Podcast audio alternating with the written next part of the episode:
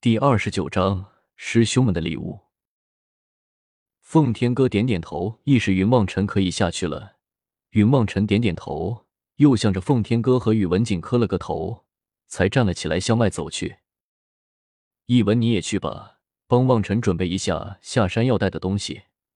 奉天哥向着萧逸文开口说道：“是的，师傅。”萧逸文点点头。连忙也转身跟着云梦尘向着大殿之外走了出去。奉天哥望着弟子们走出去的身影，忍不住微微的叹息了一声。宇文景伸出手来，将奉天哥的手握在手中，紧紧的捏了一下。小师弟萧逸文从后面追了出来，向着云梦尘叫道：“大师兄！”云梦尘听见萧逸文叫他，连忙停了下来，回头问道：“大师兄，我就要下山去了吗？”也不用这么急，明天早上再走。萧逸文拍了拍云梦辰的肩头，想了想，开口道：“你先去稍微准备一下吧，我去帮你准备一些东西。过一会我再和你二师兄他们过去看你。”云梦辰点了点头，转身向着自己的房子走了回去。刚刚一步踏入自己的房间，云梦辰忽然觉得有些难过了起来，一头冲在自己的被子之上，将头蒙了起来。泪水竟然止不住的落了下来。小傻蛋，你怎么了？古月的声音传了出来，自云梦辰腰间的琳琅剑上出一阵淡白色的烟雾。古月的身形渐渐的显了出来，落在地上，张着一双大眼睛望着云梦辰，低声软语的问了起来：“没什么，我就是觉得心里有些难过，我不想离开流云宗。”云梦辰回过头来望着古月，开口说道。又不是不回来了，你哭什么？古月在云梦辰的头上重重的敲了一下，开口怒声的说道：“再说了，不是还有我来罩着你的吗？不要担心，我就是想起来会和你在一起，才难过的在流云宗。你都这样欺负我，到了外面，还不知道你会怎么对付我呢？”云梦辰想起了古月的那十个惩罚契约。不由得心中一颤，抬起头望着古月，可怜兮兮的说道：“古月，你千万别再给我下惩罚契约了。”放心，放心，不会的。古月满脸笑容的答应着云梦尘。那好吧，我就再相信你一次。云梦尘站了起来，露出了笑容。云梦尘毕竟只是一个孩子，离开生活了这么久的流云山，去山下的世界，心中难免会有些惴惴不安。但是和古月一说笑，又将心中的那些担忧抛到脑后去了，心情转瞬又高兴了起来。师弟，门外传来了风问他们的声音，古月连忙又钻回到琳琅之中去了。云望尘还有反应过来，自己的大门就已经被风问和聂小七两人给踢开了。只见五个师兄一人拿了一个奇大无比的包袱，正傻笑的望着自己。师兄。你们这是？云望尘望着五个师兄，忽然笑了起来，心中暗自笑，道：“他们不会准备让我带着这五个大包袱上路吧？这也太夸张了。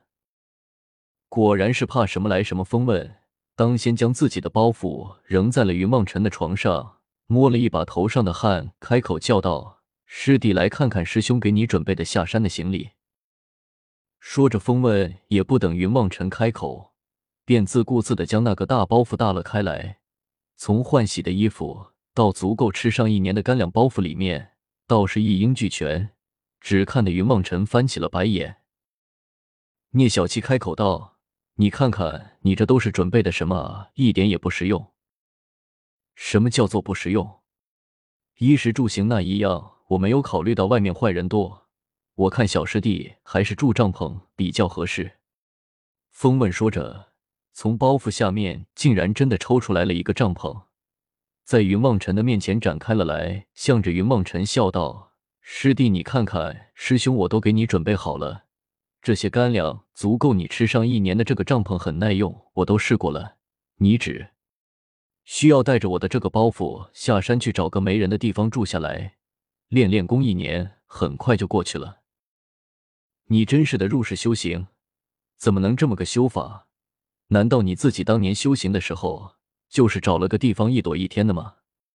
唐某忍不住拉了风问一把，开口骂道：“你这样会害了小师弟的。万一一年以后回来，师傅考教他的修行，他说他就在荒郊野外的住了一年帐篷，就算师傅不生气，他也就沦为整个流云宗的笑柄了。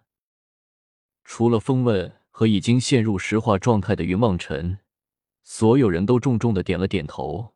这个时候，唐猫得意的笑了起来，将自己的包袱往地上一扔，只听得“轰”的一声，出了很大的声响。云望尘已经有些结巴的望着唐猫，开口道：“师兄，你这里面的东西不轻啊。”“是啊，都是我的珍藏啊。”唐猫嘿嘿的笑了起来。顺手已经将自己的包袱打开了来，开始往外掏东西，什么刀枪棍棒剑戟斧，就像是要在云望尘的房子里开一个兵器展览会一般的。这些干什么用？